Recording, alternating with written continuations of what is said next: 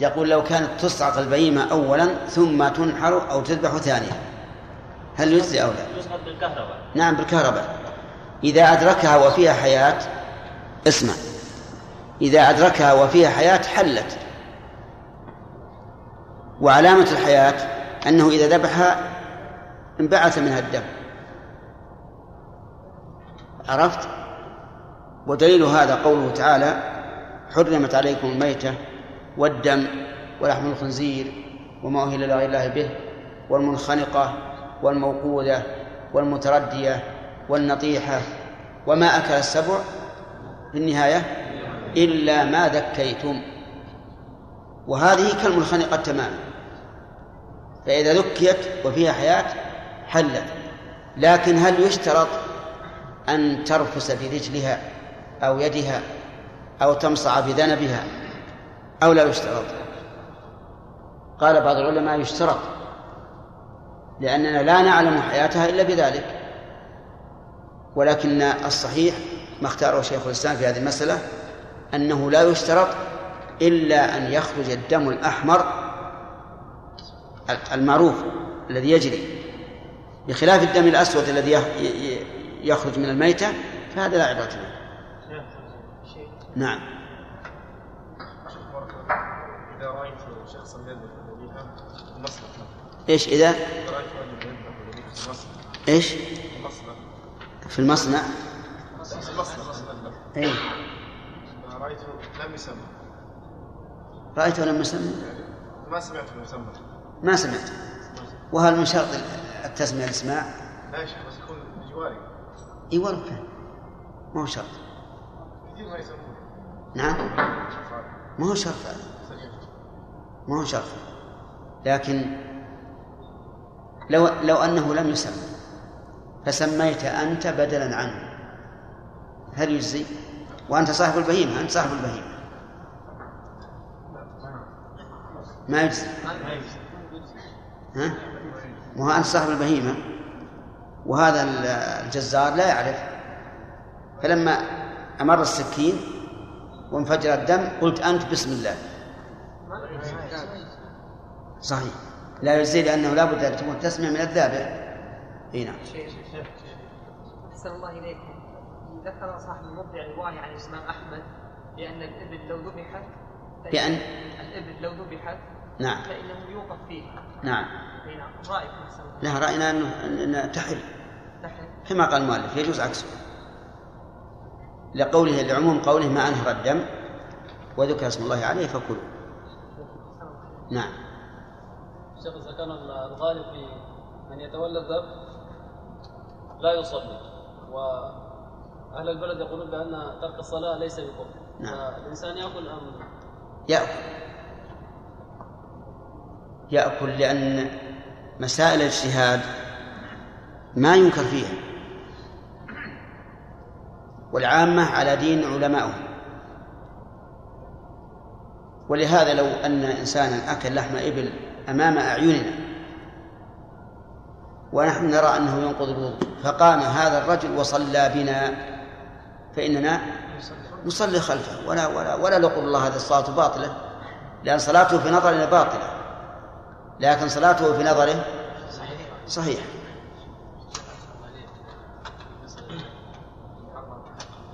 نعم.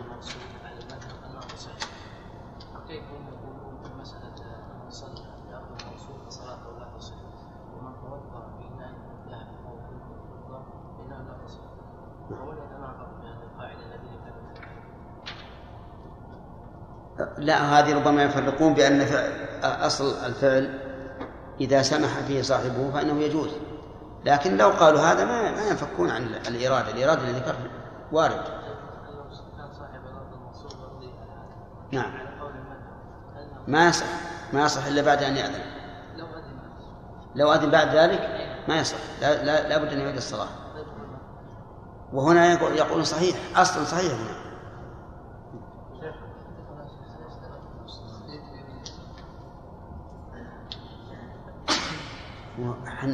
هل ذكرنا أنه مشترط أن يكون اليد اليمنى؟ قلنا إذا كان الإنسان لا يعرف إلا باليد اليسرى فليرجعها على الجنب الأيمن.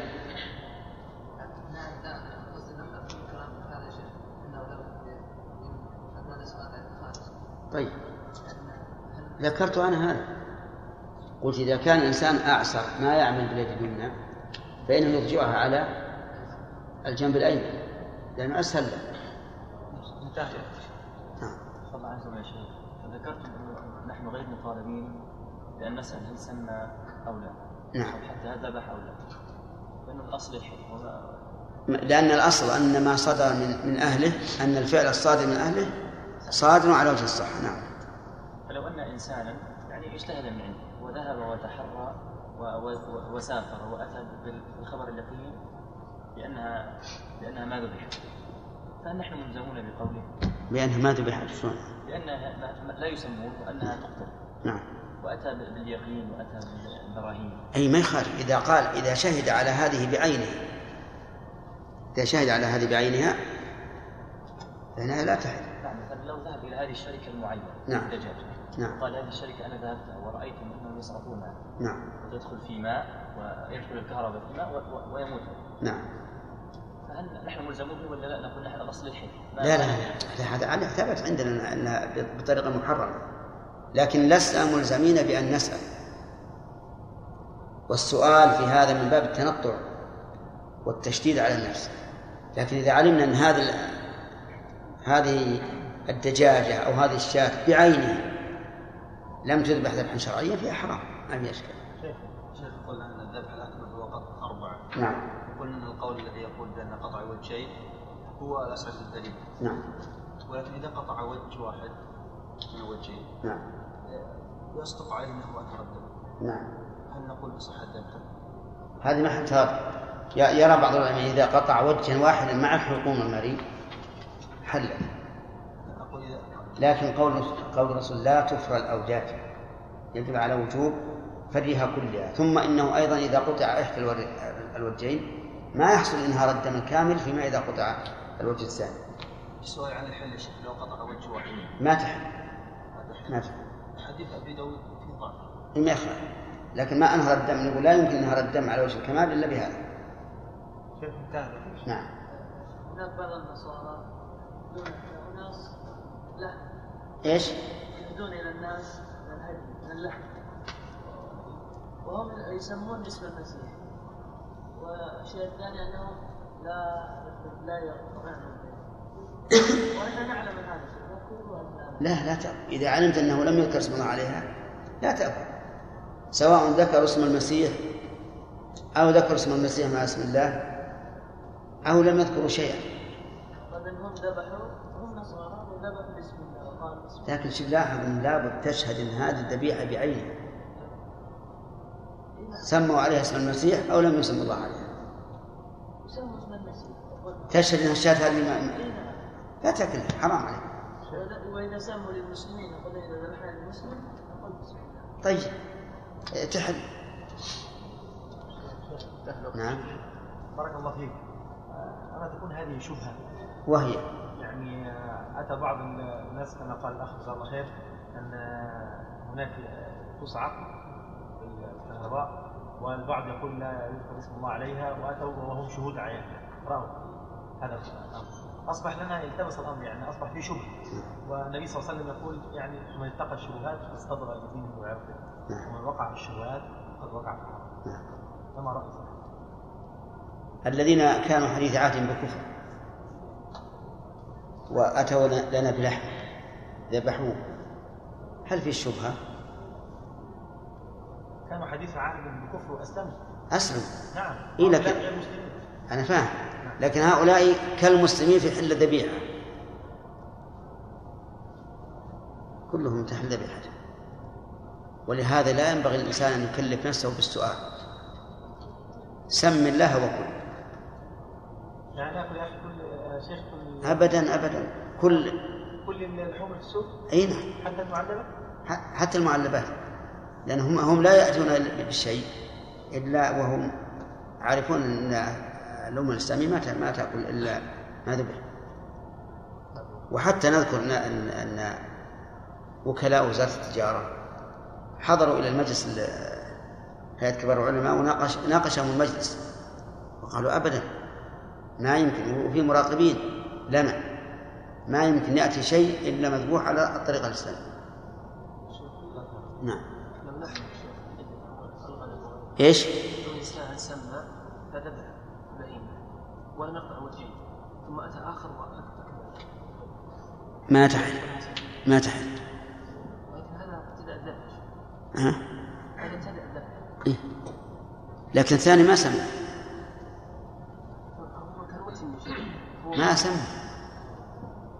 يعني المعتبر الذبح. المعتبر نعم قطع الوجهين بالتسمية من الفاعل. ولا سمى. ما يسمى. من اللي سمى؟ الثاني لو سمى وأدرك الحياة يجزي. حتى لو لم يسمى. أي نعم. كل ما أصابها سبب الموت خلها عن القاعدة. كل ما أصابه سبب الموت وأدركته حيا فإنه يجوز له. لقوله إلا ما ذكيتم. يكفي؟ ها؟ لا. طيب نحن جئنا بعقيدة.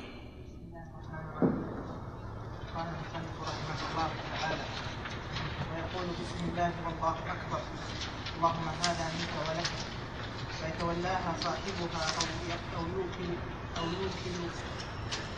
يوكل مسلما ويشهدها ووقت الذبح بعد صلاة العيد أو قدره إلى يومين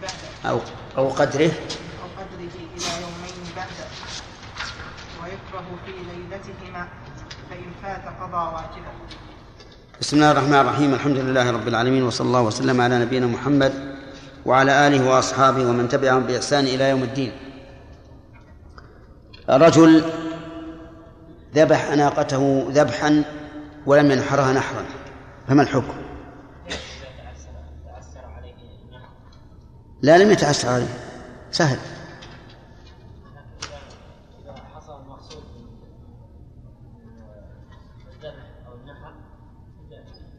وهذا رجل سؤال. رجل ذبح بعيره ذبحا ولم ينحرها نحرا فما الجواب؟ هل تحل أو لا؟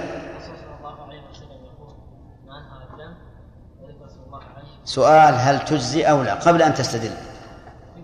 تجزي. تمام. ما الدليل؟ قال الرسول صلى الله عليه وسلم نعم أحسنت. تمام. رجل نحر شاة تحل. الدليل مع أنها الدم وذكر اسم الله عليه تكون. تمام. حكم التسمية على الذبيحة والنحيرة واجبة ولا شرط؟ شرط للحل. طيب ما الدليل؟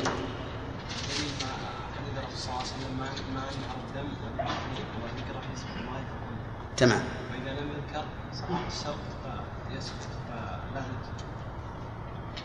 الدليل قول النبي صلى الله عليه وسلم ما أنهر الدم وذكر اسم الله عليه فكل، فدل على أن ما لم ينهر الدم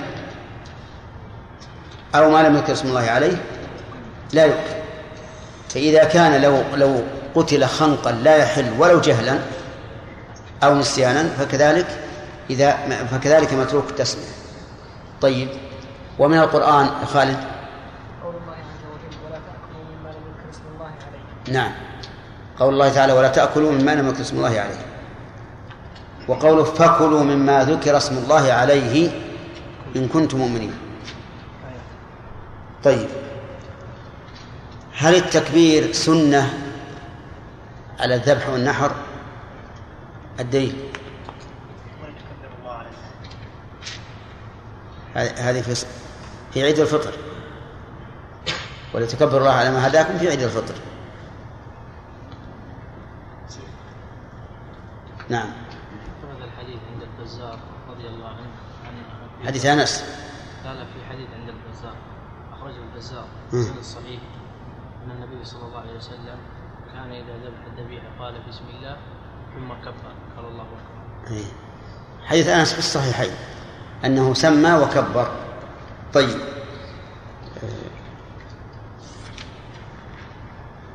التكبير يا عبد الله واجب أو سنة؟ ما هو الدليل؟ قوله ما أنهر الدم وذكر اسم الله عليه فكل ولم يقل وكبر الله عليه. طيب ناخذ درس الجديد الآن.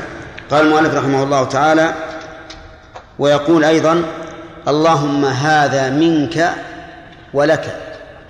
ها كيف؟ كيف؟ لا كملنا. قال ويقول اللهم هذا منك ولك. هذا المشار إليه المذبوح أو المنحور. منك عطاء ورزقا، ولك تعبدا وشرعا، فهو من الله، هو الذي من به، وهو الذي أمرنا أن نتعبد له بنحره أو ذبحه، فيكون الفضل لله تعالى قدرا والفضل لله تعالى شرعا، إذ لولا أن الله تعالى شرع لنا أن نتقرب إليه بذبح هذا الحيوان أو نحره لكان ذبحه أو نحره بدعة. ولهذا نقول إن الله أنعم علينا بنعمتين، نعمة قدرية ونعمة شرعية. أما القدرية فكونه يسره لنا وذلله لنا، حتى إن الرجل يقود هذه البعيرة الكبيرة ليذبحها لينحرها وتنقاد له. قال الله تعالى وذللناها لهم فمنها ركوبهم ومنها يأكلون. ولك إخلاصا وتعبدا، فيكون الإنسان في هذا الحال متذكرا لنعمة الله تعالى متقربا إليه بالتعبد له. وفي هذه الحال ينبغي أيضا أن يقول اللهم تقبل مني، اللهم هذا عني وعن أهل بيتي، وتكون تسمية المضحى له عند الذبح.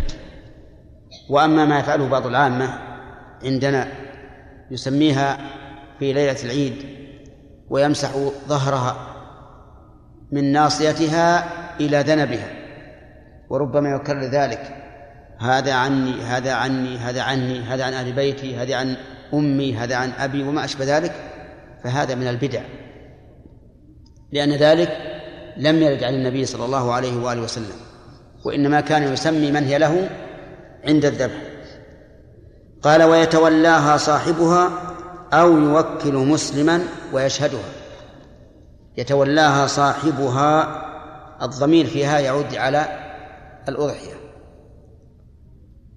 يعني أن الأفضل أن يتولاها صاحبها، والمهم من ذلك هو نحرها أو ذبحها. أما بقية العمل عملية الذبح فهذه ليست مهمة، فإذا ذبحها وأعطى آخر ليكمل سلخها وتوزيعها فإنه فقد حصل على السنة، ولكن المهم أن يذبحها أو ينحرها بنفسه. وهذا مشروط بما إذا كان قادرا، أما إذا كان عاجزا أو جاهلا بما يجب في الذبح فلا ينبغي أن يخاطر ويذبح، بل يوكل غيره. ولهذا قال أو يوكل مسلما ويشهدها. يوكل مسلما يذبح هذه الأضحية ويشهدها أي صاحبها، فيكون حاضرا عنده. ومن الذي يسمي؟ صاحبها أو الذابح؟ الذابح، لأنه فعله، فهو يسميها على فعله.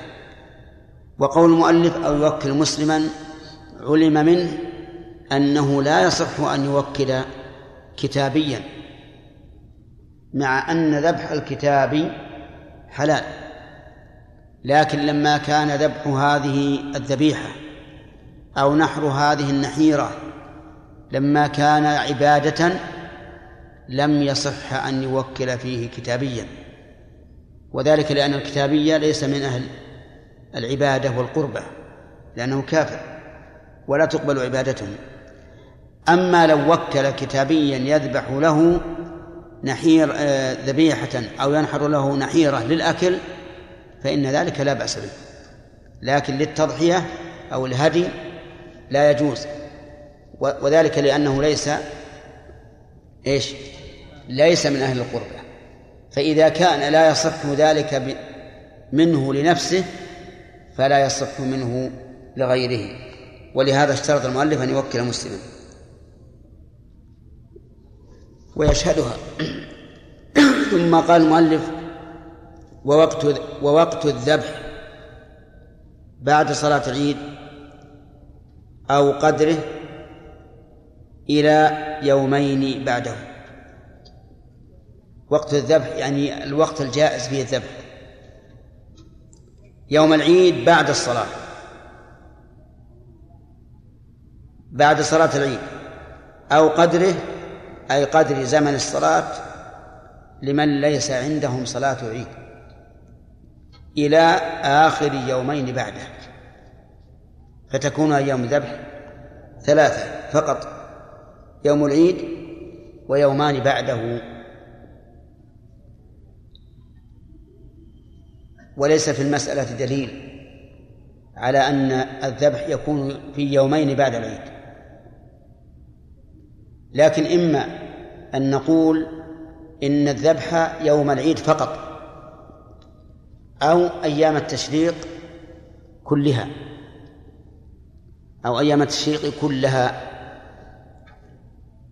أما وجه الأول الذي يقول لا نحر إلا يوم العيد، فلأن الذي يسمى من هذه الأيام يوم النحر هو يوم العيد، فيختص النحر به، وقد قال بذلك بعض أهل العلم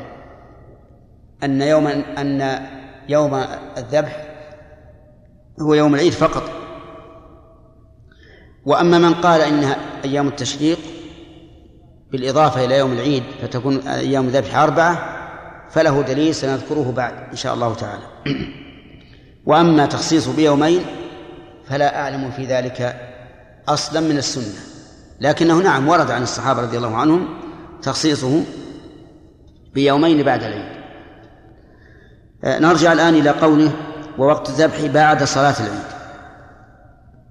وعلم من كلامه رحمه الله أنه لو ذبح بعد الصلاة فإن ذلك لا يجزئ، أنه لو ذبح قبل الصلاة فإن ذلك لا يجزئ لأنه قبل الوقت، فكما أنه لو صلى الظهر قبل زوال الشمس لم تجزئه عن صلاة الظهر، كذلك لو ضحى قبل الصلاة فإنه لا يجزئه لأنه قبل الوقت. وقد ثبت عن النبي صلى الله عليه وسلم الحديث العام الذي يعتبر قاعدة عظيمة في الشريعة: من عمل عملا ليس عليه أمرنا فهو رد. وثبت في هذه المسألة بخصوصها أن من ذبح قبل الصلاة فإنما هو لحم قدمه لأهله وليس من النسك في شيء، ثبت ذلك عن رسول الله صلى الله عليه وسلم وأعلنه في خطبة صلاة عيد الأضحى. وقد أورد عليه أبو بردة بن نيار رضي الله عنه قصة وقعت له، وهو أنه أحب أن يكون بيته يأكل اللحم قبل أن يصلي في أول النهار، فذبح أضحيته قبل أن يصلي، فسأل النبي صلى الله عليه وآله وسلم عن ذلك فقال له: شاتك شات لحم، مع أن الرجل جاهل، لكن الأوامر لا يعذر فيها بالجهل بخلاف النواهي، فالنواهي إذا فعلها الإنسان جاهلا عذر بها، عذر بجهله، أما الأوامر فلا، ولهذا لم يعذره النبي صلى الله عليه وسلم بل قال: شاتك شات لحم. وقال: من ذبح قبل الصلاة فليذبح مكانها أخرى. فقال أبو بردة: إن عندي عناقا هي أحب إلي من شاتين. والعناقة الصغيرة من المعز لها نحو 4 أشهر، يعني فهل أذبحها وتجزئ عني؟ قال: نعم، ولن تجزئ عن أحد بعدك، مع أن هذه العناق لا تجزئ في الأضحية، ما الذي فات منها؟ السن المعتبر شرعا، لكن النبي صلى الله عليه وسلم أذن له وقال إنها لا تجزئ عن أحد بعدك.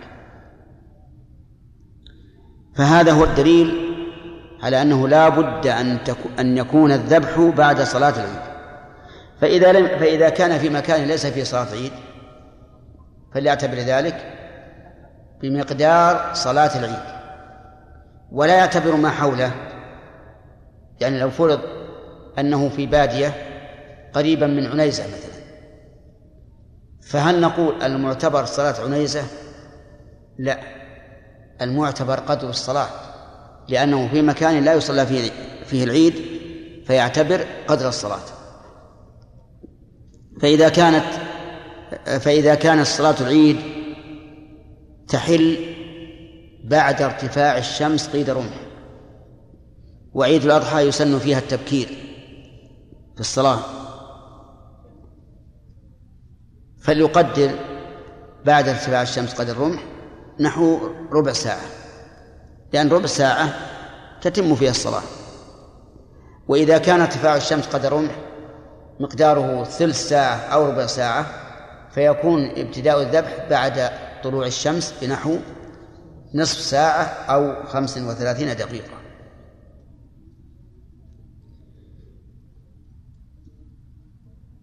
طيب، يقول إلى يومين بعدهم، يعني إلى آخر يومين. ودليل ذلك ما روي عن بعض الصحابة رضي الله عنهم أنهم حددوا الوقت بذلك. وقال بعض أهل العلم إن وقت الذبح يوم العيد فقط، لأنه اليوم الذي يسمى يوم النحر. وقال بعض العلماء بل أيام التشريق الثلاثة تبع اليوم العيد. وقال آخرون بل شهر ذي الحجة كله وقت للذبح. فالأقوال إذن 4 و3. الأول يوم العيد، والثاني يوم العيد ويومان بعده، والثالث يوم العيد وثلاثة أيام بعده، والرابع كل شهر ذي الحجة. ولكن أصح الأقوال أن أيام الذبح 4، يوم العيد وثلاثة أيام من بعده. والدليل على هذا أمور. أولا، أنه قد روي عن النبي عليه الصلاة والسلام أنه قال كل أيام التشريق ذبح، وهذا نص في الموضوع، ولولا ما أعل فيه من الإرسال والتدليس لكان فصلا في النزاع. ثانيا، قول النبي صلى الله عليه وسلم أيام التشريق أيام أكل وشرب وذكر لله عز وجل، فجعل حكمها واحدا، أنها أيام أكل يعني مما يذبح فيها، وشرب وذكر الله عز وجل. ثالثا، أن هذه الأيام 3 كلها تتساوى في تحريم صيامها، لقول عائشة وابن عمر رضي الله عنهم لم يرخص في أيام التشريق أن يصمن إلا لمن لم يجد الهدي. رابعا، أن هذه الأيام كلها أيام للرمي، لرمي الجمرات، فلا يختص الرمي بيومين بعد العيد، بل كل الأيام 3. خامسا، أنها كلها يشرع فيها التكبير المطلق والمقيد، أو المقيد على قول بعض العلماء، ولم يفرق أحد من العلماء فيما نعلم بين هذه الأيام 3 في التكبير، فهي مشتركة في جميع الأحكام. وإذا كانت كذلك فلا يمكن أن نخرج عن هذا الاشتراك وقت الذبح، بل نقول إن وقت الذبح يستمر من بعد صلاة العيد يوم النحر إلى آخر أيام التشريق. وهذا هو القول الذي اختاره شيخ الإسلام ابن تيمية، وهو رواية عن الإمام أحمد رحمه الله. طيب، هل يجزئ الذبح من حين الصلاة أو لا بد من الخطبة وذبح الإمام؟ الصحيح أنه يكتفى بالصلاة، ولكن الأفضل أن يكون الذبح بعد الخطبة وبعد ذبح الإمام. وهذا إن فعل الإمام السنة في الذبح، وهو أن يخرج بأضحيته إلى مصلى العيد ويذبحها في مصلى العيد، لأن هذا هو السنة الثابتة عن النبي صلى الله عليه وسلم أنه كان يخرج بأضحيته إلى مصلى العيد ويذبحها هناك إظهاراً للشعيرة وتعميماً للنفع، لأنها إذا كانت هناك في مصلى العيد حضرها الفقراء وحضرها الأغنياء أيضاً، فيعطى الفقراء منها صدقة ويعطى الأغنياء منها هدية. لكن عمل الناس اليوم أنهم أن الإمام وغير الإمام لا يذبح في المصلى، وعلى هذا فتكون مراعاة ذبح الإمام مشقة عظيمة، يعني يحتاج إلى أن نزهم على الإمام إذا رجع إلى بيته ونقول هل ذبحت؟ إن قال نعم ذبحنا، وإن قال لا انتظرنا استحبابا لا وجوبا. لكن هذا في الوقت الحاضر فيه مشقة، وقد ينازع في استحبابه، لأن تأخر الذبح عن ذبح الإمام فيما إذا أعلنه الإمام وتبين للناس. ولكن مراعاة انتهاء الخطبة أمر سهل، فيقال للناس لا تذبحوا حتى تنتهي الصلاة والخطبة، لأن هذا هو الأفضل. وكما قد جاء في بعض روايات الحديث أن الرسول عليه الصلاة والسلام أمر بانتظار الخطبة. قال المؤلف ويكره في ليلتهما، أي ليلتي أيام التشريق، لكن المؤلف يرى أن أيام الذبح يومان، ولهذا جاءت بالتثنية في ليلتهما، أي ليلة 11 وليلة 12. يكره أن يذبح. لماذا؟ قالوا لأن الرسول صلى الله عليه وسلم قال كل أيام التشريق ذبح، وقال أيام التشريق أيام أكل وشرب وذكر لله عز وجل، وهذا يدل على أن محل الذبح هو اليوم. وعلى هذا فيكره الذبح في الليل، ولأن الذبح في الليل ربما يعمد إليه البخلاء من أجل أن لا يتصدق، فلهذا كره.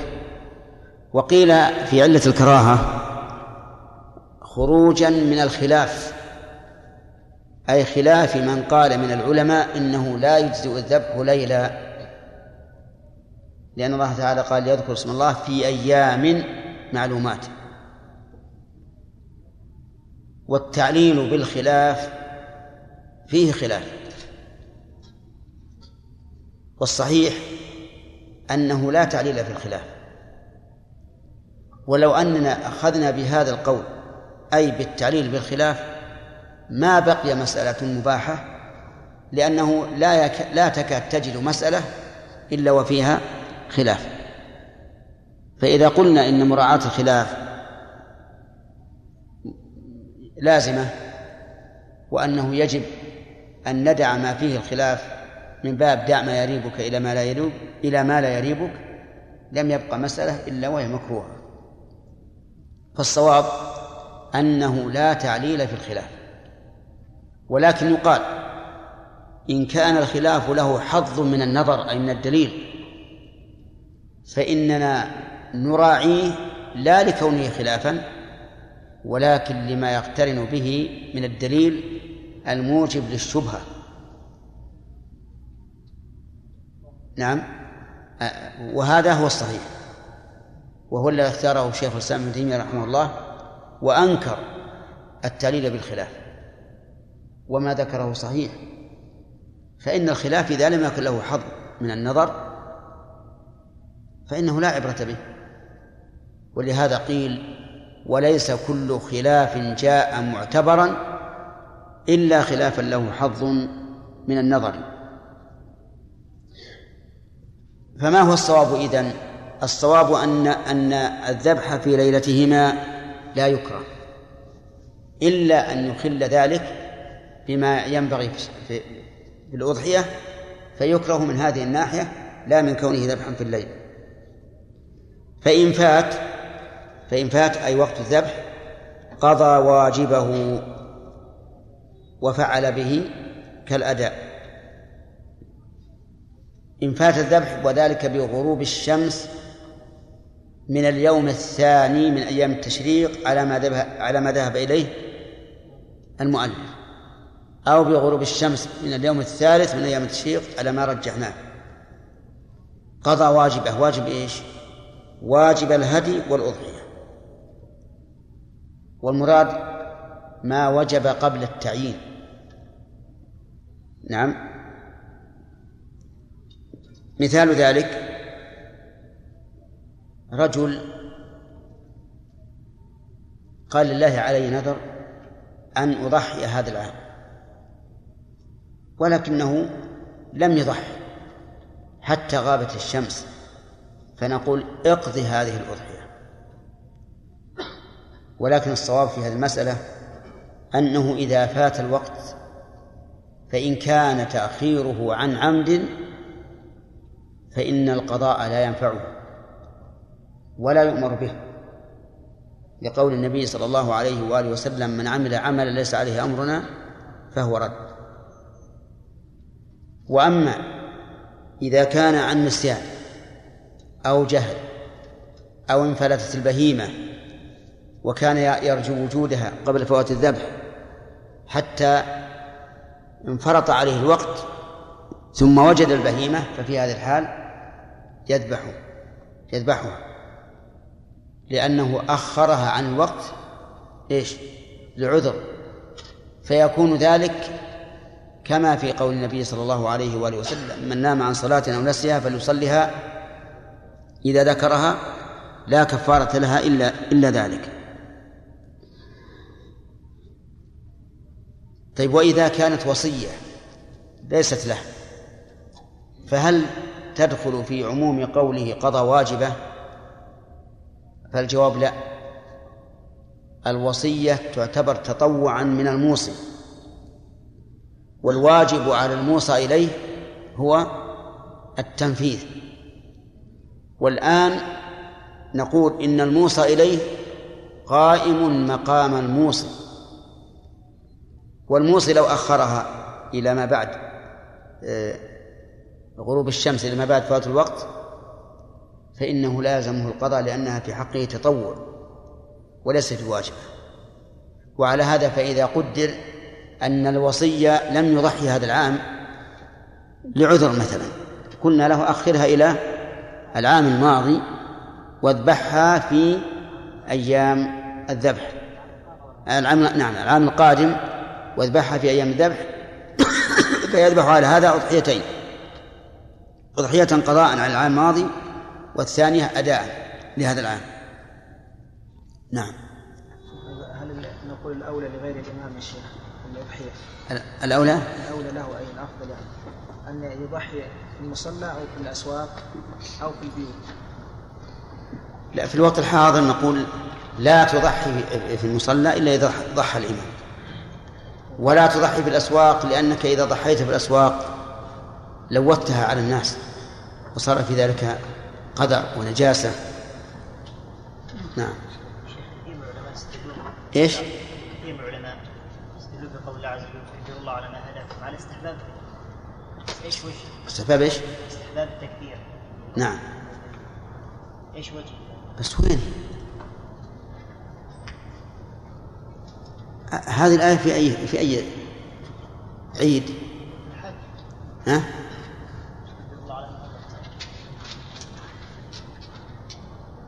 في رمضان. قلنا له بالأول أكثر ما تحدث الله تعالى عن التسمية وعن ذكر لها الذبيحة في سورة الحج، تأملها. نعم يا سليم. والله عنك إذا كان الإنسان غائب ولاحظ هذه بعد نقضى على أيام التشريق الليل، يذبح ولا ما يذبح؟ فات الوقت.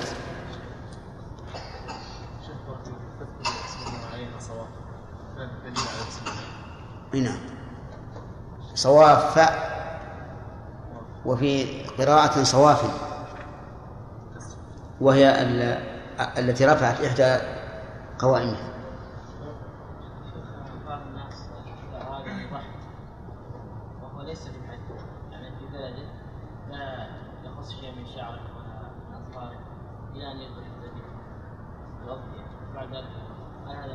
صحيح، هذا من الواجب.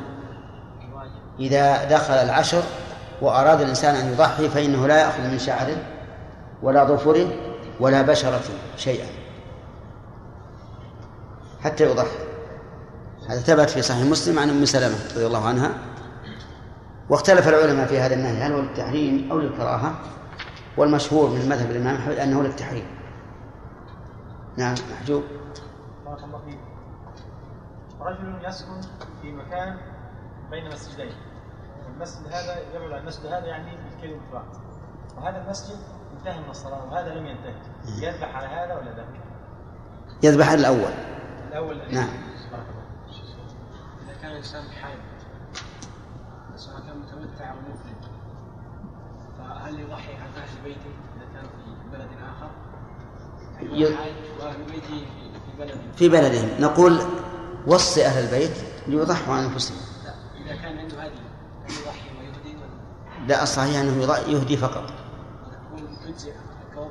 لا، هذه هدي إن كان تمتع عن القرآن فهو هدي واجب، وإن كان إفرادا فهو هدي تطوع. أما الأضحية فتكون في غير مكة. تسقط في حق الحاج. نعم، في حق الحاج مو في حق أهل مكة. لا أهل بيته.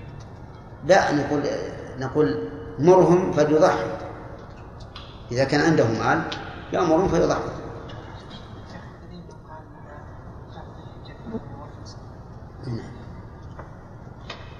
الظاهر أن دليلهم قوله تعالى الحج وأشهر معلومات،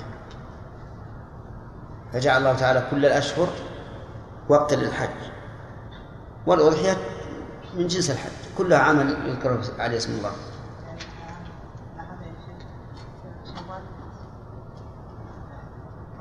أي لأن الرسول أخبر بأنه لا أضحية قبل الصلاة. نعم. هل ذكرت السفان صحيحة وهل يسأل عن حاله حين الذبح إذا لم تعلم؟ إيش تقولون؟ يقول هل ذكرت السفان حلال تحل ذبيحة؟ الجواب لا، لأنه لا قصد له. وهل يسأل عن حاله؟ ولا يسأل، الأصل الحل. نعم. شيخ بارك الله فيك، في حديث أبي بردة الرسول صلى الله عليه وسلم قال لن تجزى عن أحد بعد بعدية الحالية أم بعدية الشخصية. هذا سؤال مهم. هل المراد بقوله لن تجزى عن أحد بعدك يعني عينا وشخصا، أم المراد لن تجزى عن أحد بعدك حالا؟ أكثر العلماء على الأول، والصحيح الثاني، وأن من وقع له مثل ما وقع لأبي بردة فلا حرج أن يذبح العناق.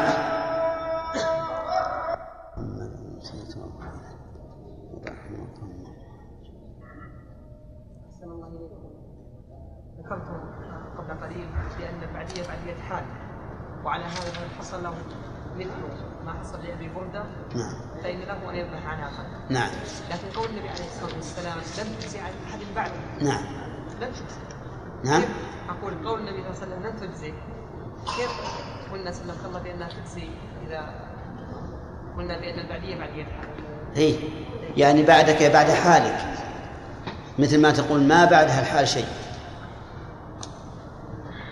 وذلك أن القاعدة الشرعية أن التكاليف لا تتعلق بالشخص لشخصيته،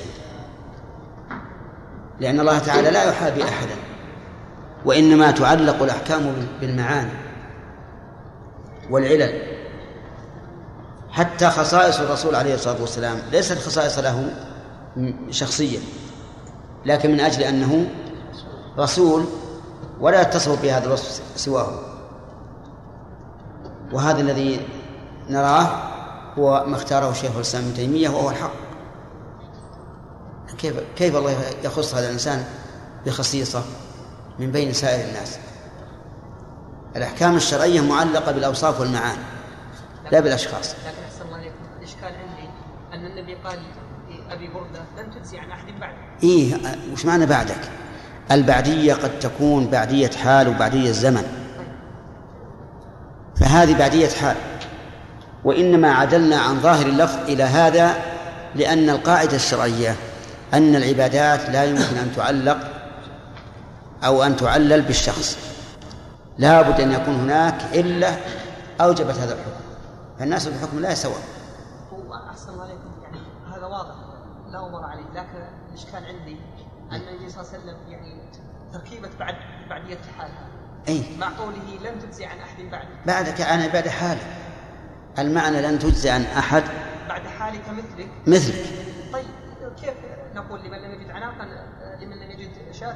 نقول إذا كان إنسان ذبح شاة قبل صلاة العيد جاهلا ثم ليس عنده إلا عناق، يعني ما عنده دراهم يشتري، فنقول اذبح العناق وتجزي عنك.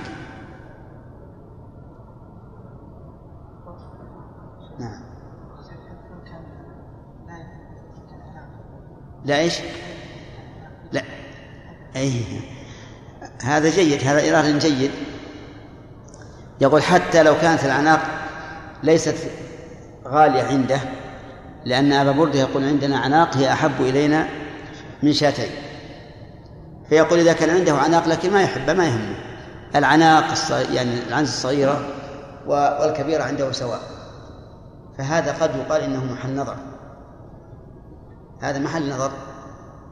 هل إن نقول إنه لكون هذه العناق قيمتها في قلب أبي بردة تساوي شاتين هو الذي برر أن يذبحها، أو نقول إن هذا إن محبة الإنسان للشيء لا ترفعه إلى أن يجزئ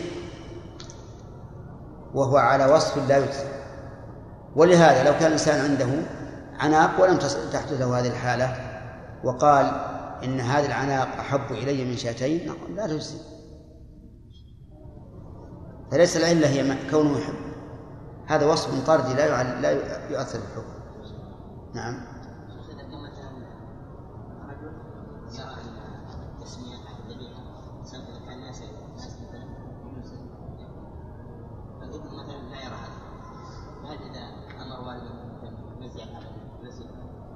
ما مر علينا تو سألنا واحد، سألهم بعض الأخوة وقلنا العبرة بما يراه الداعي. اي نعم.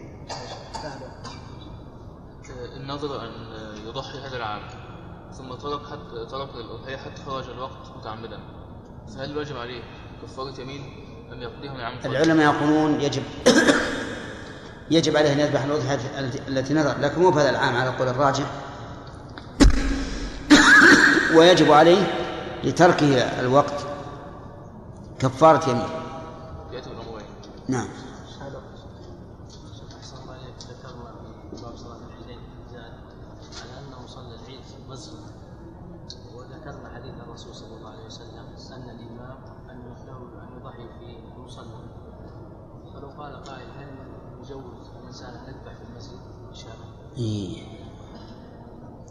يقول قوله أن الرسول النحر بالمصلى، هل يجوز أن ينحر الإنسان بالمصلى فيلوث المسجد؟ لا، ومعنى أنه ذبح بالمصلى أي هناك خارج حدود المسجد، مثل ما تقول مثلا لو أحد خرج بأضحيته وذبحها أمام مصلى العيد أو عن يمينه أو شماله قل ذبحها بالمصلى لقربه منه، وليس في نفس المصلى، لأن النبي صلى الله عليه وسلم قال إن هذه المساجد لا يصلح فيها شيء من الأذى والقدر، وهذا أذى وقدر.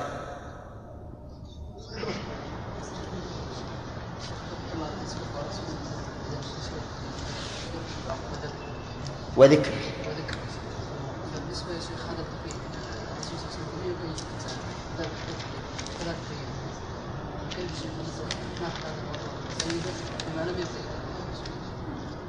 لأن وش معنى ذكر على إيش؟ على الذبائح التي بعد 3 أيام من القصر. فكيف تغير هذه الأيام مع ما في دليل على أصل الذكر على الأضحى. ولكل أمة جعلنا منسكا ليذكر اسم الله في أيام معلومات على ما رزقهم بينهم. يشمل حتى على ضحى. ثم الحديث الذي ذكرنا إليه اللي فيه محمد بن إسحاق وعلّ بالتدليس قال أيام التشريق كل أيام التشريق ذبح. ثم إن أيام التشريق متفقة في جميع الأحكام، فمن الذي يخرج هذا عنه؟ ما في دليل يخرج هذا. خلاص انتهى.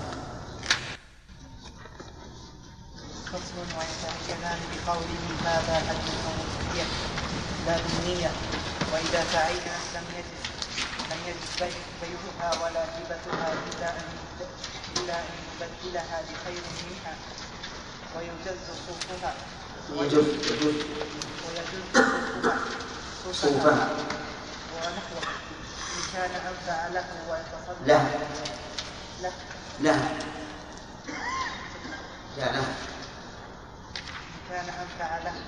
لها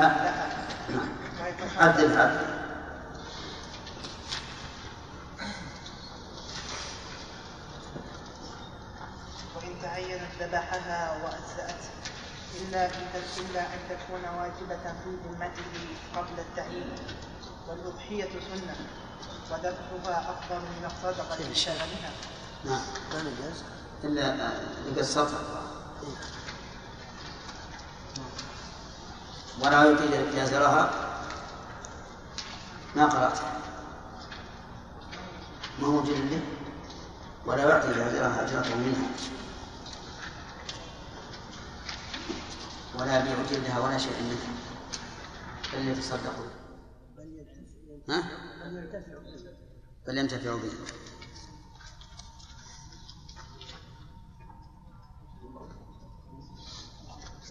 ألحقها بعد. وسن أن يأكل ويهدي ويتصدق أكلاها، وإن أكلها إلا أوقية تصدق بها جاز. بسم الله الرحمن الرحيم، الحمد لله رب العالمين، صلى الله وسلم على نبينا محمد وعلى آله وأصحابه ومن تبعهم بإحسان إلى يوم الدين. قال المؤلف في زاد المستقنع ويتعينان أي الهدي والأضحية بقوله هذا هدي بالنسبة للهدي أو أضحية بالنسبة للأضحية. يتعينان بالقول ولا يتعينان بالنية ولا بالشراء بنية ولا هم متزاحمين. تأخر شوية عبد الله عشان يتسع. يتعينان بالقول بقوله هذا هدي بالنسبة للهدي أو هذه أضحية بالنسبة للأضحية. ولا يتعينان بالنية، فلو اشترى شاة بنية أن يضحي بها فإنها لا تتعين مدى في ملكه، إن شاء باعها وإن شاء فسخ النية وإن شاء تصدق بها وإن شاء أهداها. المهم أنها لا تتعين إلا بالقول. كذلك لو اشترى شاة يريد أن تكون هديا كهدي متعة مثلا، اشتراها وفي أثناء الطريق قبل أن يقول هي هدي أراد أن يبيعها فلا بأس. وهنا فرق بين أن يقول هذا هدي أو هذه أضحية على سبيل الإخبار وبين أن يقول هذا هدي أو أضحية على سبيل الإنشاء، ويظهر الفرق بينهما بالمثال. فرجل يجر شاة فقال له من رآه ما هذه؟ قال هذه شاة للأضحية، هذه شاة للأضحية، يعني أنها شاة يريد أن يضحي بها، هذا خبر وليس بالإنشاء. بخلاف ما إذا قال هذه أضحية لله وأنشأ أن تكون أضحية فإنها حينئذ تتعين. وعلم من كلام المؤلف أنها لا تتعين بالفعل، أي لا يتعين الهدي ولا الأضحية بالفعل، ولكن في هذا نظر، فإنهم نصوا على أن الهدي إذا قلده أو أشعره بنية أنه هدي فإنه يكون هديا وإن لم ينطق به. والتقليد هو أن يقلد النعال وقطع القرب وثياب الخلقة وما أشبه ذلك في عنق البهيمة، فإنه إذا علق هذه الأشياء في عنقها فهم من رآها أنها لمن؟ أنها للفقراء. وهذا كان معتادا في عهد النبي صلى الله عليه وعلى آله وسلم وعهد من بعده، حتى تضاعل سوق الهدي بين الناس وصار لا يعرف هذا الشيء. إنما التقليد، إذا قال ما هو التقليد؟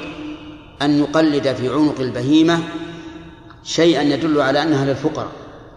قالوا مثل النعال، قطع النعال القديمة أو قطع القرب القديمة أو ثياب الخلقة، نعم، حتى يعرف من رآها أنها للفقراء هدي. وأما الإشعار فإن الإشعار هو أن يشق سنام البعير حتى يخرج الدم ويسيل على الشعر، فإن من رآه يعرف أن هذا معد للنحر. فالآن نقول الهدي يتعين بالقول وبالفعل مع النية. القول قوله هذا هدي، والفعل الإشعار أو التقليد مع النية، يكون هديا بذلك. ويترتب على التعيين وعدم المسائل ستذكر فيما بعد. واختار شيخ الإسلام ابن تيمية رحمه الله أنه إذا اشتراه بنية الأضحية أو بنية الهدي أنه يكون هديا أو يكون أضحية، وأنه لا يشترط لذلك لفظ، لأن المقصود أن يتعين هذا أضحية أو هديا، وهذا يحصل بالنية، لقول النبي صلى الله عليه وعلى آله وسلم إنما الأعمال بالنيات وإنما لكل امرئ ما نوى. ولكن الأظهر ما ذهب إليه المؤلف رحمه الله، المشهور من المذهب أنه لا بد من القول، وأما النية فلا يحصل بها التعيين، بدليل أن الإنسان لو اشترى عبدا ليعتقه في كفارة أو غيره فهل يعتق؟ لا. أو اشترى بيتا ليوقفه على الفقراء أو المساكين أو طلبة العلم أو ما أشبه ذلك، فإنه لا يكون البيت وقفا بمجرد الشراء حتى يفعل ما يختص بهذا الشيء. ولهذا قلنا في الهدي لما كان يشرع تقليده أو إشعاره قلنا إن تقليده أو إشعاره بالنية يعتبر تعيينا، يعتبر تعيينا. يقول المؤلف لا بالنية، يعني لا يشترط، لا يتعين بالنية، كما لو أخرج الإنسان دراهم ليتصدق بها فهل تتعين صدقة؟ لا، لا تتعين، إن شاء أمضاها وإن شاء أبقاها، لأنه لم يدفعها للفقراء. فالحاصل أننا إذا سئلنا بماذا تتعين الأضحية قلنا بالقول، وبماذا يتعين الهدي قلنا بالقول وبالفعل، وإنما زاد الهدي بالفعل لأن له فعلا خاصا وهو التقليد أو الإشعار، أما الأضحية فليس لها فعل خاص، ولهذا لا تكون أضحية إلا بالقول. ثم قال وإذا تعينت لم يجز بيعها. هذه الأحكام التي تترتب على تعينها، إذا تعينت لم يجز بيعها لأنها صارت صدقة لله، كالوقف لا يجوز بيعه، وكالعبد إذا أعتق لا يجوز بيعه، فلا يجوز بيعها بأي حال من الأحوال، حتى لو ضعفت وهزلت فإنه لا يجوز له بيعها. ولكن لا بد من الشروط السابقة، شروط الأضحية. ولا هبتها، نعم، ولا يجوز أن يهبها لأحد. والفرق بين البيع والهبة أن البيع بعوض والهبة تبرع بلا عوض. طيب، وهل يجوز أن يتصدق بها؟ لا، يعني ولا يجوز أيضا أن يتصدق بها، لا بد أن يذبحها ثم بعد ذبحها إن شاء وهبها وتصدق بما يجب التصدق به، وإن شاء أبقاها، وإن شاء تصدق بها كلها، لكن لا بد أن يتصدق منها بجزء كما سيأتي إن شاء الله ذكر. المهم إذا تعينت يترتب على ذلك أحكام. أولا إيش؟ تحريم بيعها وهبتها والصدقة بها، وينبني على ذلك وجوب ذبحها ولا بد. وعلى هذا فلو أن الإنسان يقود هديه فلقي فقراء وقالوا أعطنا إياه فأعطاهم إياه، فهل يجزئه عن الهدي؟ لا، لا يجزئه. فإن قالوا نذبحه لك ووكلهم في ذلك فهل يجزئ؟ لا، في تفصيل. إن كان يثق بهم وأنهم سوف يذبحونه فلا بأس ويكونون وكلاء له. أما إذا لم يثق بهم بحيث يخشى أنهم يأخذونه ثم يذهبون يبيعونه فهذا لا يجزئه. قال المؤلف: إلا أن يبدلها بخير منها فيجوز. قال إلا أن يبدلها بخير منها، والإبدال نوع من البيع، لكن الغالب أن البيع يكون بنقد ثم يشتري بدلها أضحية، لكن إذا أبدلها بخير منها مثل أن يكون عين هذه الشاة أضحية ثم وجد مع شخص آخر شاة خيرا منها بالسمن والكبر والطيب وأراد أن يبدلها بخير منها فإن ذلك لا بأس به، لأنه زاد خيرا ولم يتهم برد شيء من ملك هذه الأضحية إلى نفسه. وربما يستدل لذلك بحديث الرجل الذي قال: يا رسول الله إني نذرت إن فتح الله عليك مكة أن أصلي في بيت المقدس، قال صلها هنا، فأعاد عليه قال صلها هنا، يعني في مكة، لأن مكة أفضل من بيت المقدس، فأعاد عليه الثالثة، فقال في الثالثة أو الرابعة شأنك إذن. فدل ذلك على أن الإنسان إذا أبدل العبادة بما هو خير منها فإن ذلك جائز ولا بأس به. وعلى هذا فإذا أبدلها بخير منها فلا حرج، لأن أولا للدليل الأثري والدليل النظري، وهو الدليل الأثري قصة الرجل الذي نذر أن يصلي في بيت المقدس فقال له النبي صلى الله عليه وآله وسلم صليها هنا. وأما النظري فيقال إنه زاد خيرا لأن هذه أفضل وأنفع للفقراء وأثمن في الغالب. وعلم من قوله إلا أن يبدلها بخير منها أنه لو باعها ليشتري خيرا منها فإن ذلك لا يجوز، لأن المؤلف استثنى مسألة واحدة وهي الإبدال. وعلى هذا فلو قال أنا أريد أن أبيعها ثم أشتري خيرا منها قلنا لا يجوز.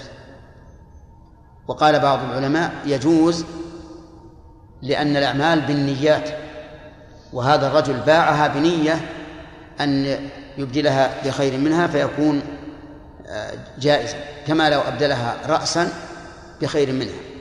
ولكن الأولى سد الباب وأن لا يتصرف فيها ببيع، لأنه ربما يتصرف فيها ببيع ليشتري خيرا منها ثم لا يتيسر له أن يشتري أو يأخذه الطمع أو ما أشبه ذلك، وعليه فلا يستثنى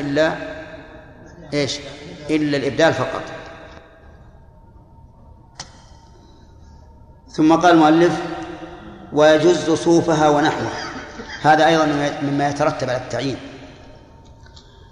أنه لا يأخذ منها شيئا، لا صوفا ولا لبنا إذا كان لها ولد يضره أخذ اللبن، لأنها الآن أصبحت خارجة عن إيش؟ عن ملكه، فلا يجوز الصوف. لو قال أنا أريد أن أجوز صوفها لأني سأذبحها فأجوز الصوف لأن تنتفع به، قلنا لا يجوز إلا إذا كان أنفع لها، إذا كان أنفع لها فلا بأس. وكيف يمكن أن يكون أنفع لها؟ يمكن إذا كان عليها صوف كثير يؤذيها وكان في جزه راحة لها، أو نبت فيها جرع وجز الشعر من أجل إبراز الجرح للهواء حتى ينشف ويبرأ. المهم إذا كان جز الصوف أنفع فإنه يجزه. طيب وإن كان أضر،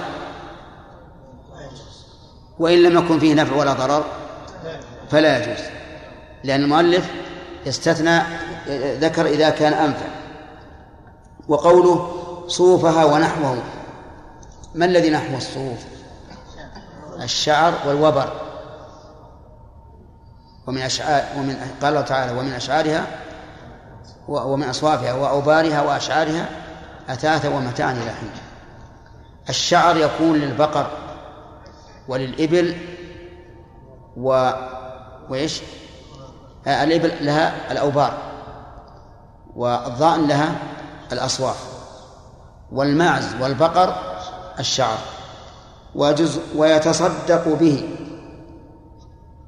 يتصدق بهذا الذي جزه. وظاهر كلام المؤلف أنه لا ينتفع به وأنه يجب أن يتصدق به. فلو قال أريد أن أجعله ثيابا أو أجعله حبالا قلنا لا يجوز، بل يجب أن تتصدق به. وقال بعض العلماء لا يجوز أن ينتفع به، لأنه إذا كان له أن ينتفع بالجلد كاملا فالشعر من باب أولى، وهذا هو الصحيح أنه لا يجب عليه أن يتصدق به. لكن يجب أن نلاحظ الشرط الأول، وهو أنه لا يجزه إلا إذا كان ذلك أنفع لها. فإذا كان أنفع لها وجزه فنقول إن شئت تصدق به، وإن شئت فهبه، وإن شئت فانتفع به، لأن انتفاعك بالجلد والصوف بل والشحم واللحم والعظام جائز، ولا يلزمك أن تخرج إلا ما يصدق عليه اسم اللحم كما سيأتي. قال ولا يعطي جازرها أجرته منها، ولا يبيع جلدها ولا شيئا منها. لا يعطي الجازر أجرته منها، من الجازر؟ الذابح والناحر، الناحر للإبل والذابح لغيره. لا يعطيه أجرته منها لأن هذا الجازر نائب عنه، وهو ملزم بأن يذبحها هو بنفسه. فإذا كان ملزما بأن يذبحها من أجل أن تكون قربة فإنه لا يمكن أن يعطي الجازر منها أجرته وهو وكيل عنه. قد يقول قائل ألستم تجيزون أن يعطى العامل على الزكاة من الزكاة؟ فلماذا لا يجوز أن نعطي الجازر، جازر الأضحى والهدي، من الهدي كما نعطي العامل على الزكاة؟ قلنا الفرق ظاهر، لأن هذا الجازر وكيل عن من؟ عن المالك. ولهذا لو وكل الإنسان شخصا يؤدي زكاته يفرق زكاته، لو وكل شخصا يفرق زكاته فإنه لا يجوز أن يعطيه من سهم العاملين عليها. واضح يا جماعة؟ يعني الإنسان أرسل للشخص 10,000 ريال قال خذ هذه وزعها زكاة، فهذا الذي أخذ 10,000 لا يجوز أن يأخذ لنفسه منها شيئا، لأن العامل عليها هو الذي يتولاها من قبل ولي الأمر. نعم. طيب إذن لا يعطي الجازر أجرته منها. وهل يجوز أن يعطيه شيئا من الأجرة؟ الجواب لا. يعني لو قال اذبحها لي وكانت تذبح ب10 ريالات قال أعطيك 5 من لحمها و5 نقدا، أيجوز؟ لا يجوز، لأنه في ذلك يكون قد باع ما تقرب به إلى الله، قد باع اللحم، لأن عوض الأجرة بمنزلة عوض المبيع، فيكون قد باع لحما أخرجه لله، وهذا لا يجوز. وهل يجوز أن يعطي الجازر هدية أو صدقة؟ نعم يجوز كغيره، يجوز أن يعطيه صدقة، يجوز أن يعطيه هدية، إن كان فقيرا أعطاه صدقة، وإن كان غنيا أعطاه هدية. نعم. قال ولا يبيع جلدها ولا شيئا منها. نعم كما سبق أنه لا يبيعها إذا تعينت، فكذلك إذا ذبحت فإنها تتعين بالذبح، إذا ذبحت انتهى الأمر، تعينت بالذبح. ويحسن أن نضيف هذا أيضا إلى ما سبق من أنها تتعين بالقول وبالفعل الدال عليه على التعيين، وبالذبح، لأن إذا ذبحت ما عاد يتصرف فيها، انتهت. طيب لا يبيع جلدها بعد الذبح، لماذا؟ لأنها تعينت لله بجميع أجزائها، وما تعين لله فإنه لا يجوز أخذ العوض عليه. ودليل ذلك حديث عمر بن الخطاب رضي الله عنه أنه حمل على فرس له في سبيل الله. إيش معنى حمل؟ يعني أعطى شخصا فرسا يجاهد عليه، ولكن الرجل الذي أخذه أضاع الفرس ولم يهتم به، فجاء عمر يستأذن النبي صلى الله عليه وعلى آله وسلم في شرائه، حيث ظن أن صاحبه يبيعه برخص، فقال له النبي صلى الله عليه وعلى آله وسلم لا تشتريه ولو أعطاكه بدرهم. والعلة في ذلك أنه إيش؟ أخرجه لله، وما أخرجه الإنسان لله فلا يجوز أن يرجع فيه. ولهذا كان الذي يهاجر من بلد الشرك لا يجوز أن يرجع إلى هذه البلد التي هاجر منها ليسكن فيها، لأنه إيش؟ خرج لله من بلد يحبها، فلا يرجع فيما يحب إذا كان قد تركه لله عز وجل. قال ولا شيئا منها، يعني لا يبيع شيئا منها من أجزائها، كيد أو رجل أو رأس أو كرش أو كبد أو ما أشبه ذلك، ولعل ما سمعتم. وظاهر كلام المؤلف أنه لا يبيع شيئا من ذلك ولو صرفه فيما ينتفع به، وعلى هذا يمكن أن يلغز بهذه المسألة، يقال شيء يجوز الانتفاع به ولا يجوز بيعه ليشتري ما ينتفع به بدله. واضح؟ الجلد لو أراد المضحي أن يدبغه ويجعله قربة للماء أيجوز؟ نعم يجوز، لكن لو أراد أن يبيعه ويشتري بدلا من القربة وعاء للماء كالترمس مثلا، فهل يجوز؟ لا يجوز. كل هذا حماية لما أخرجه لله أن يرجع فيه. ولا شيء منها. وكذلك أيضا نعم. ثم قال وإن تعينت ذبحها وأجزأته إلا أن تكون واجبة. عندكم تعينت وإلا تعيبت؟ بالباء ولا بالنون؟ بالباء. نعم لا، الظاهر من الصواب بالباء. وإن تعيبت ذبحها وأجزأته إلا أن تكون واجبة في ذمته قبل التعيين. إن تعيبت الفاعل يعود على المتعين من هدي أو ضحية،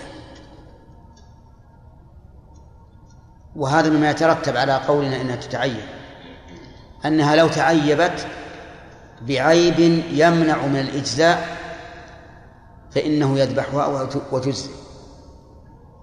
مثال ذلك: اشترى شاة للأضحية ثم انكسرت رجلها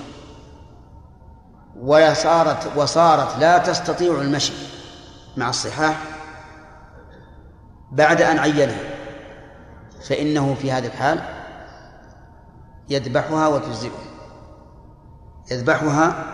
وتجزئه، لأنها لما تعينت صارت أمانة عنده، فإذا تعيبت بغير فعله أو تفريطه لم يلزمه الضمان وأجزأه أن يذبحها. أفهمتم يا جماعة؟ طيب، هذا هو تعليل الحكم، لأنها لما تعينت صارت عنده إيش؟ أمانة كالوديعة، وإذا كانت أمانة ولم يحصل تعيبها بفعله أو تفريطه فإنه لا ضمان عليه فيذبحها وتجزئه. وربما يستدل لذلك بقصة الرجل الذي اشترى أضحية فعاد الذئب على أليتها فأكلها، فأذن له النبي صلى الله عليه وعلى آله وسلم أن يضحي بها، وذلك لأن فقد الألية عيب يمنع الإجزاء، لكنه لما كان هذا العيب بعد التعيين وليس بتفريط منه ولا بفعله فإنه يكون أمينا ولا ضمان عليه. طيب، إذن قوله وإن تعيبت ذبح وأجزأت يستثنى من ذلك إذا تعيبت بفعله أو تفريطه، بفعله بأن تكون بعيرا حمل عليها ما لا تستطيع أن تحمله ثم عثرت وانكسرت، ففي هذه الحال يضمنها بمثلها أو خير منها. وكذلك لو كان بتفريطه، كأن كانت في ليلة شاتية باردة وتركها، أي ترك الأضحية في مكان بارد فتأثرت من البرد، ففي هذه الحال يجب عليه ضمانها بمثلها أو خير منها. لماذا؟ لأنه فرط، فلتفريطه يجب عليه الضمان. قال: إلا أن تكون واجبة في ذمته قبل التعيين، فهنا يجب عليه البدل. مثال ذلك: رجل عليه هدي تمتع، هدي التمتع واجب في ذمته أو واجب بالتعيين؟ واجب في ذمته، لكن هدي التطوع لا يجب عليه إلا إذا عينه وجب عليه ذبحه. انتبهوا لهذا الفرق. الواجب في الذمة قبل التعيين يطالب به الإنسان كاملا، والواجب بالتعيين وأصله تطوع فيها هذا التفصيل الذي ذكرتم الذي سمعتم، وهو أنه لا ضمان عليه إلا أن يكون ذلك بفعله أو تفريطه. المثال الواجب قبل التعيين قلت لكم مثاله هدي التمتع، اشترى رجل هدي تمتع وعينه ثم بعد ذلك عثر هذا الهدي وانكسر، فهل يجزئه أن يذبحه ولو كان منكسرا؟ لا، لأنه قد وجب في ذمته قبل التعيين أن يذبح هديا لا عيب فيه، وهذا الهدي فيه عيب فيلزمه أن يبدله بمثله. طيب، لو أنه عين هذه الأضحية عينها ثم هربت ولم يحصل عليها، فهل يلزمه بدلها إن كانت واجبة قبل التعيين؟ لزمه البدل، وإن لم تكن واجبة قبل التعيين نظرنا إن فرط فعليه ضمان، وإن لم يفرط فلا ضمان عليه. طيب، الهدي، اشترى هديا ثم هرب الهدي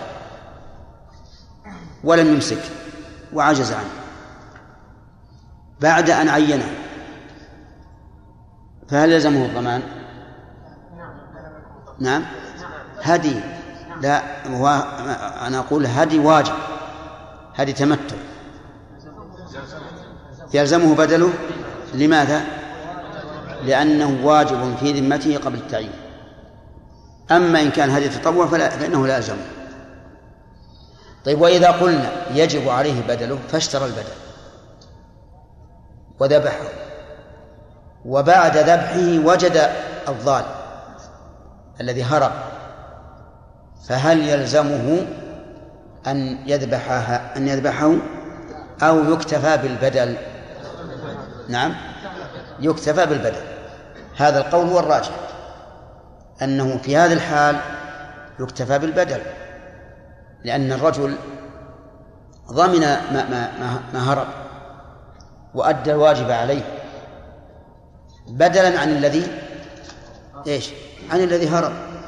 وإذا كان يجوز أن يبدلها بخير منها وهي حاضرة فكذلك إذا كانت هاربة من باب أولى.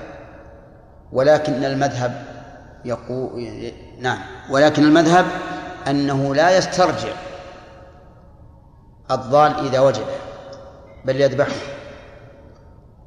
قالوا لأن هذا الضال تعين بالتعيين فيجب عليه أن يذبحه لأنه عين. لكن هذا التعليل كما سمعتم عليل، هو تعين بالتعيين ولكن أقام مقامه البدل فبرئت ذمته، فإذا عاد هذا الذي ضل فإنه يعود على ملك صاحبه يتصرف فيه تصرف المالك في ملكه. طيب، ثم قال المؤلف رحمه الله: والأضحية سنة. الأضحية هي ما يذبح من النعم في أيام الأضحى تقربا إلى الله عز وجل، هذه هي الأضحية. فقولنا ما يذبح في أيام الأضحى خرج به ما يذبح في غير أيام الأضحى، فإنه ليس بأضحية حتى ولو ذبح ضحى. فالعقيقة مثلا إذا ذبحناها في الضحى في غير أيام الأضاحي لا تسمى أضحية، لأن الأضحية إنما تكون في أيام الأضحى.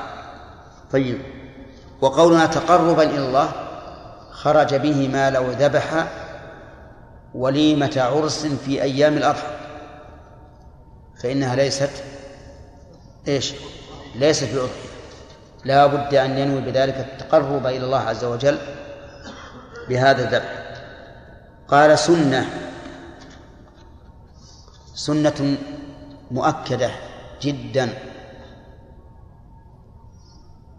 لأن النبي صلى الله عليه وعلى آله وسلم داوم عليها وضحى 10 سنوات وحث عليها صلى الله عليه وعلى آله وسلم، حتى قال: من وجد ساعة ولم يضحي فلا يقربن مصلانا.